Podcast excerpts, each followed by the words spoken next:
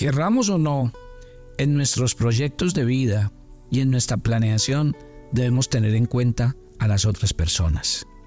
Podríamos decir que no necesitamos a otros o que no nos interesa la opinión de otros, pero en el fondo termina siendo mentiras, porque realmente estamos rodeados de personas y las personas tienen influencias positivas y negativas sobre nosotros. ¿Cómo estás en tus relaciones interpersonales? ¿Qué papel juegan las personas en el cumplimiento de tu proyecto de vida? Buenos días, soy el pastor Carlos Ríos y este es nuestro devocional maná, una aventura diaria con Dios. Recuerden, la prosperidad juega un papel muy importante en la vida de una persona, porque la prosperidad tiene que ver con disfrutar lo que se tiene, con administrar lo que Dios nos da y con ser feliz en cada momento y en cada etapa que Dios nos permita vivir. En cambio, la abundancia solamente se reduce al tema de tener y de tener en abundancia. El principio de prosperidad, abundancia y riqueza lo vamos a tocar en nuestro seminario que vamos a llevar a cabo presencialmente en la ciudad de Medellín y donde usted está cordialmente invitado. Tome la decisión si usted quiere un cambio rotundo y radical en sus finanzas, venga y aprenda principios que van a cambiar su vida y su futuro. El seminario es completamente gratuito, dos horas de 7 a 9 este día, esta semana del viernes, cuatro horas a partir de las 4 de la tarde eh, el día sábado y cuatro horas a partir de las 10 de la mañana el día domingo. Centro Comercial Premium Plaza, auditorio principal, allá los esperamos a todos. Estamos llevando a cabo una serie que se llama Un plan de vida para triunfar. Y yo le quiero decir que las personas a nuestro alrededor juegan un papel vital. Las relaciones interpersonales son vitales. Hablando de la inteligencia emocional, alguien decía que es mejor tener amigos que riquezas. Y de verdad, déjeme decirle que la Biblia nos invita a esto. Hablemos de, el problema de nuestras relaciones con otras personas y cómo afecta esto nuestros proyectos de vida. Por ejemplo, vamos a poner el primer, eh, el primer caso. Y cuando uno mira esto, uno dice, las relaciones interpersonales están basadas en lo que nosotros somos. Pero hemos siempre jugado un juego y es tratar de controlar nuestra imagen. Nos interesa mucho lo que piensan los demás de nosotros. No queremos que la gente sepa lo que somos en realidad. Jugamos con las apariencias. Todo el tiempo usamos máscaras, actuamos, fingimos. Queremos que la gente vea ciertas facetas mientras escondemos otras. Todo el tiempo nos la pasamos negando nuestras debilidades. Suprimimos nuestros sentimientos. No, yo no estoy enojado. Yo no estoy molesto. Yo no estoy preocupado. No tengo miedo. O sea, no queremos que la gente vea nuestro verdadero yo. ¿Y por qué tenemos miedo de decir a la gente quiénes somos? Y la respuesta es clara. Si yo les cuento quién soy, realmente no les va a gustar estoy en problemas porque no soy lo que ustedes piensan que soy.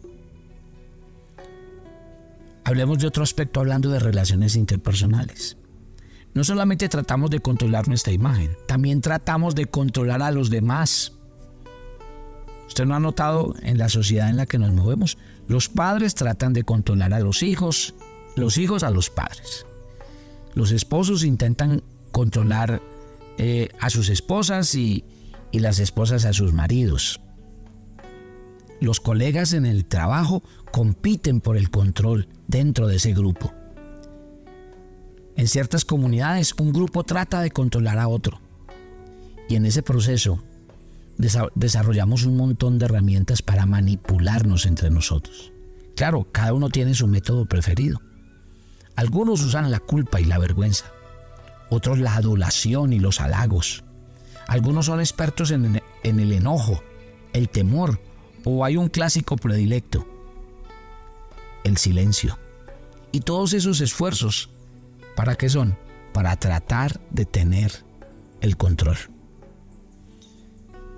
Primero, tratamos de controlar nuestra imagen. Segundo, tratamos de controlar a los demás. Tercero, tratamos de controlar nuestros problemas. Vivimos diciendo, no, yo me las puedo arreglar por mí mismo. Esto no es ningún problema. Estoy bien. Y esas son las palabras de alguien que quiere jugar a ser Dios. Porque cuando tratamos de controlar nuestros problemas decimos, yo no necesito ayuda, yo no necesito consejería o yo no necesito recuperación. Yo puedo parar cuando yo quiera, voy a superar esto con fuerza de voluntad. La mayoría de, los, de las personas que padecen de adicción usan mucho este tipo de lenguaje. ¿Por qué? Porque lo primero que no quieren hacer es reconocer su problema. Lo que tampoco quieren hacer es reconocer que necesitan ayuda. Y entonces se envuelven en una serie de argumentos y justificaciones. Entonces, ¿qué tratamos de hacer? De controlar los problemas por nuestros propios medios. Y cuando lo tratamos de hacer nos quedamos solos. Cuarto, tratamos de controlar nuestro dolor. Usted se ha puesto a pensar en la cantidad de tiempo y esfuerzo que usted gasta para evitar el dolor. ¿No se ha dado cuenta que todo el tiempo estamos tratando de evadirlo, de negarlo, de reducirlo, de postergarlo o de escapar de él? Es más, algunos tratan de evitar el dolor comiendo demasiado, otros dejando de comer. Otros lo, postergan embriagándose, usando drogas, abusando de medicamentos recetados. Otros escapan con los deportes, con los viajes, con las amistades superfluas. Otros saben qué hacen, se aíslan y levantan un muro protector llamado depresión. O se vuelven furiosos, violentos, críticos. Estamos dispuestos a intentarlo todo para tener nuestro dolor bajo control. Pero claro, el dolor real viene cuando nos damos cuenta en los momentos de nuestro silencio cuando vemos que intentamos e intentamos pero que realmente no sabemos manejar nada. Entonces mi querida familia, si la causa de la mayoría de nuestros problemas es que nos esforzamos en controlarlo todo, entonces vamos a entrar en una serie de problemas. Primero, nos vamos a llenar de temor. Sí. Y ese, y ese temor nos paraliza. El temor de lanzarnos a hacer algo nuevo, el temor de conocer personas, el temor de que la gente nos rechace, el temor de empezar un proyecto y que no seamos capaces de alcanzarlo. Porque muchos no hacen metas. Porque se viene este temor a nuestro corazón. Entonces piense esta mañana, ¿por qué no hago un proyecto de vida? ¿Por qué no me coloco unas metas claras y precisas? Porque a veces tengo temores en mi interior y esos temores vienen de esto, de tratar de controlarlo todo, de tratar de controlar a la gente, mis problemas, mis necesidades y, y resulta que no. Lo que tenemos que pedirle es al Señor humildad en el corazón para reconocer que necesitamos ayuda si usted está mal financieramente, busque ayuda. Si usted no sabe hacer un plan, busque ayuda. Pero no diga que usted no haga las cosas, que no hace las cosas es porque usted no quiere y se hace el rebelde y dice es que no lo voy a hacer. No. A veces hay que reconocer que necesitamos. Y déjeme decirle, aquí estamos para eso. Yo con cada serie que hago, con cada seminario al que invito, mire, realmente pocas veces cobramos un evento. ¿Sabe por qué? Porque estamos interesados más en que la gente aprenda que en cualquier otra cosa. Porque nuestras actividades no tienen un fin de lucro. Lo que realmente están buscando es que las personas mejoren en su estilo de vida. Así que eh, en lo que hay que hacer esta mañana pensando en nuestro proyecto de vida es piensen en sus relaciones, piensen en la gente que hay a su alrededor y diga, a ver, ¿cómo le voy a pedir al Espíritu Santo y le voy a pedir a Dios que cambie de tal manera mi corazón que yo pueda ser una mejor persona.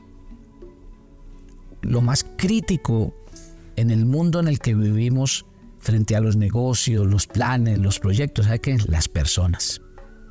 Hay personas que cuando desarrollan sus planes, sus proyectos y todo lo que tienen, logran muy buenas relaciones y las relaciones son claves en cualquier proyecto de vida.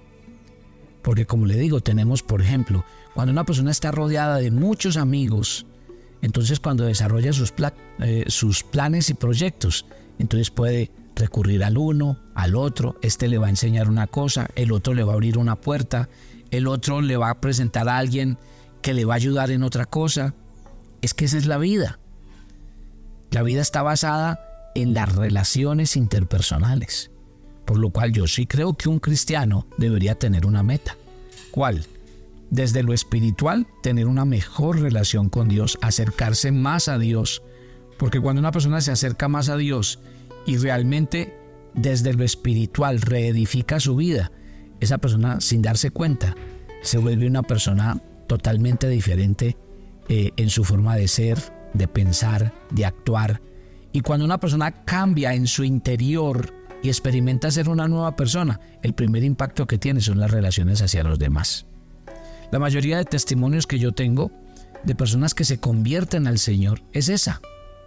Sí. ¿Cuál es la realidad? Que cuando una persona se convierte al Señor, por ejemplo, muchas, eh, muchos esposos se han convertido por el cambio rotundo y radical que han tenido sus esposas. Dice, wow, mi esposa ha dado un cambio del cielo a la tierra.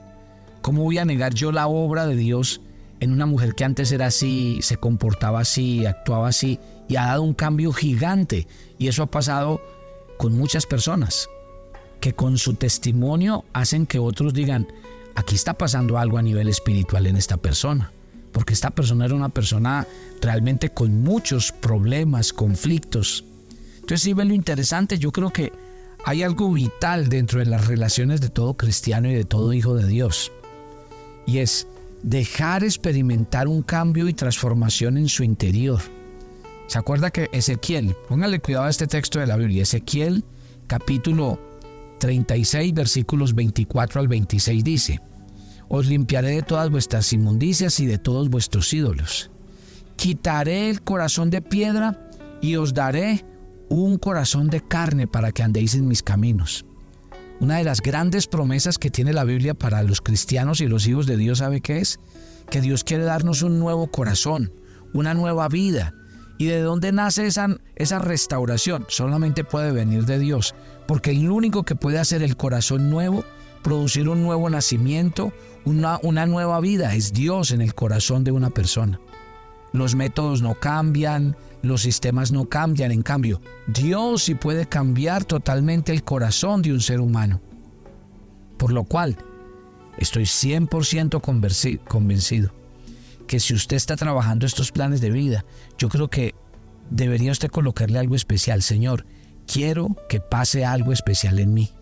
Porque el punto crítico de este plan, de este proyecto, de estas metas y sueños soy yo. Si no pasa nada en mí, por mucho que yo intente métodos, actividades y cosas, no va a pasar nada. Porque los grandes cambios no se dan de afuera hacia adentro. Los cambios grandes se dan de adentro hacia afuera. Por lo cual, si le logras pedir a Dios en una nueva relación con Él, Señor, dame un nuevo corazón, quiere una nueva manera de ser, de pensar. ¿Qué prometió Dios en la Biblia? Prometió darnos un nuevo corazón. ¿Se acuerdan cuando Jesús dijo que no se podía colocar vino nuevo en un odre viejo? Es exactamente lo que el Señor está tratando de explicarnos esta mañana. El Señor no puede venir a traer nuevos sueños, nuevas metas, nuevas estrategias de vida cuando tu ser interior todavía está con muchas cosas del pasado, heridas, quebrantamientos, situaciones. Cuando uno le permite a Dios trabajar en su ser interior, renovar la mente, el corazón, entonces Dios viene, coloca un corazón nuevo, una mente nueva, un espíritu nuevo. Dios no vino a poner remiendos, ni a ponerle curitas a las heridas. Dios viene a sanar, a restaurar, a limpiar, a hacer algo completamente eh, nuevo en el interior de su corazón. Levanten la mano esta mañana los que quieren un corazón nuevo. los que quieren una vida nueva, los que quieren realmente comenzar un nuevo año diciendo, realmente las cosas sí van a cambiar. Yo molesto mucho cuando le digo a la gente, cuidado con los que dicen que el nuevo año las cosas van a cambiar. Porque, porque cambie el año, no van a cambiar las circunstancias ni su ser interior. Va a venir un año nuevo, va a venir una fecha nueva en el calendario, pero si usted no procura que su corazón esté nuevo, entonces no va a pasar absolutamente nada. Todo va a seguir siendo lo mismo, porque el recipiente no se ha cambiado, porque en el recipiente no ha pasado nada especial. Si hay un área crítica en el mundo de las relaciones, en el mundo de los planes y las metas, es los seres humanos, las personas. Porque hay personas que siendo muy inteligentes, brillantes, capaces, con muchas capacidades y habilidades, no triunfan, porque no tienen buenas relaciones interpersonales, porque no se llevan bien con los demás, porque no saben lo que significa el amor, el buen trato, el respeto, y esas cosas son importantes. Pero es que nadie da de lo que no tiene. Si yo no tengo amor, yo no puedo dar amor. Y la Biblia dice que el amor de Dios es un amor que no tiene realmente ningún límite. Dice la Biblia que Pablo decía en uno de sus textos para que comprendamos lo ancho, lo alto y lo extenso que es el amor de Dios. Si nosotros tuviéramos y disfrutáramos más de Dios y del amor de Dios, ese mismo amor se convertiría en nuestra fuente de las buenas relaciones del perdón, del buen trato, de la amabilidad. Gloria a Dios, yo sé que Dios está haciendo algo en ustedes, mi querida familia de Maná. Créame que vale la pena el ejercicio que usted está haciendo. Levantarse cada mañana, exponerse a oír la palabra de Dios ya empieza a producir un cambio, porque la palabra de Dios no vuelve vacía y el Señor está actuando de manera sobrenatural en, en tu corazón. No bajes la guardia, no dejes de hacer este ejercicio de escuchar a Dios cada mañana, de orar por un nuevo corazón, pero también te animo haz tu proyecto de vida. Y en ese proyecto de vida, dile al Señor, el mayor milagro que pido es el cambio de mi ser interior y ser una persona nueva. Y yo sé que Jesús puede darte un corazón nuevo. Yo sé que Jesús puede transformar tu vida si le rindes tu corazón a Él. Padre, gracias por esta mañana. Gracias por el comenzar de este nuevo día. Quiero orar por cada oyente de Maná. Quiero orar por sus vidas. Quiero bendecirlos a todos ellos en el nombre de Jesús. Gracias porque yo sé que ellos no van a, tratar más este ejercicio que no les ha servido, de controlar a la gente, de controlar sus propias vidas, de controlar sus problemas, de controlar su dolor. No, Señor. Ahora entendemos que lo que tenemos que hacer es simplemente dejar que tú hagas una sanidad y una transformación en el interior de nuestros corazones para poder empezar planes y proyectos nuevos que desafíen nuestro diario vivir. Que la bendición de Dios Padre repose sobre todos ustedes que los acompañe, los guíe, los dirija y el amor de Dios esté en medio de sus corazones. En Cristo Jesús. Amén y amén y yo los espero mañana. Bendiciones para todos. Toma tu agenda devocional, maná. Hoy es el día 297 en nuestra agenda y el pasaje sugerido para la lectura en tu devocional personal el día de hoy es 1 de Juan 3 del 1 al 11 podemos identificar quiénes son hijos de Dios y quiénes no lo son por su actuar. Por tanto, si tú eres un hijo de Dios, buscarás hacer lo correcto y vivir en justicia. Te invitamos ahora a que respondas las preguntas que encuentras en tu agenda que te llevarán a conocer cada vez más a Dios y crecer en tu vida espiritual. Y para confirmar tus respuestas, visita nuestra cuenta de Facebook Devocional Maná o nuestra página web devocionalmaná.com.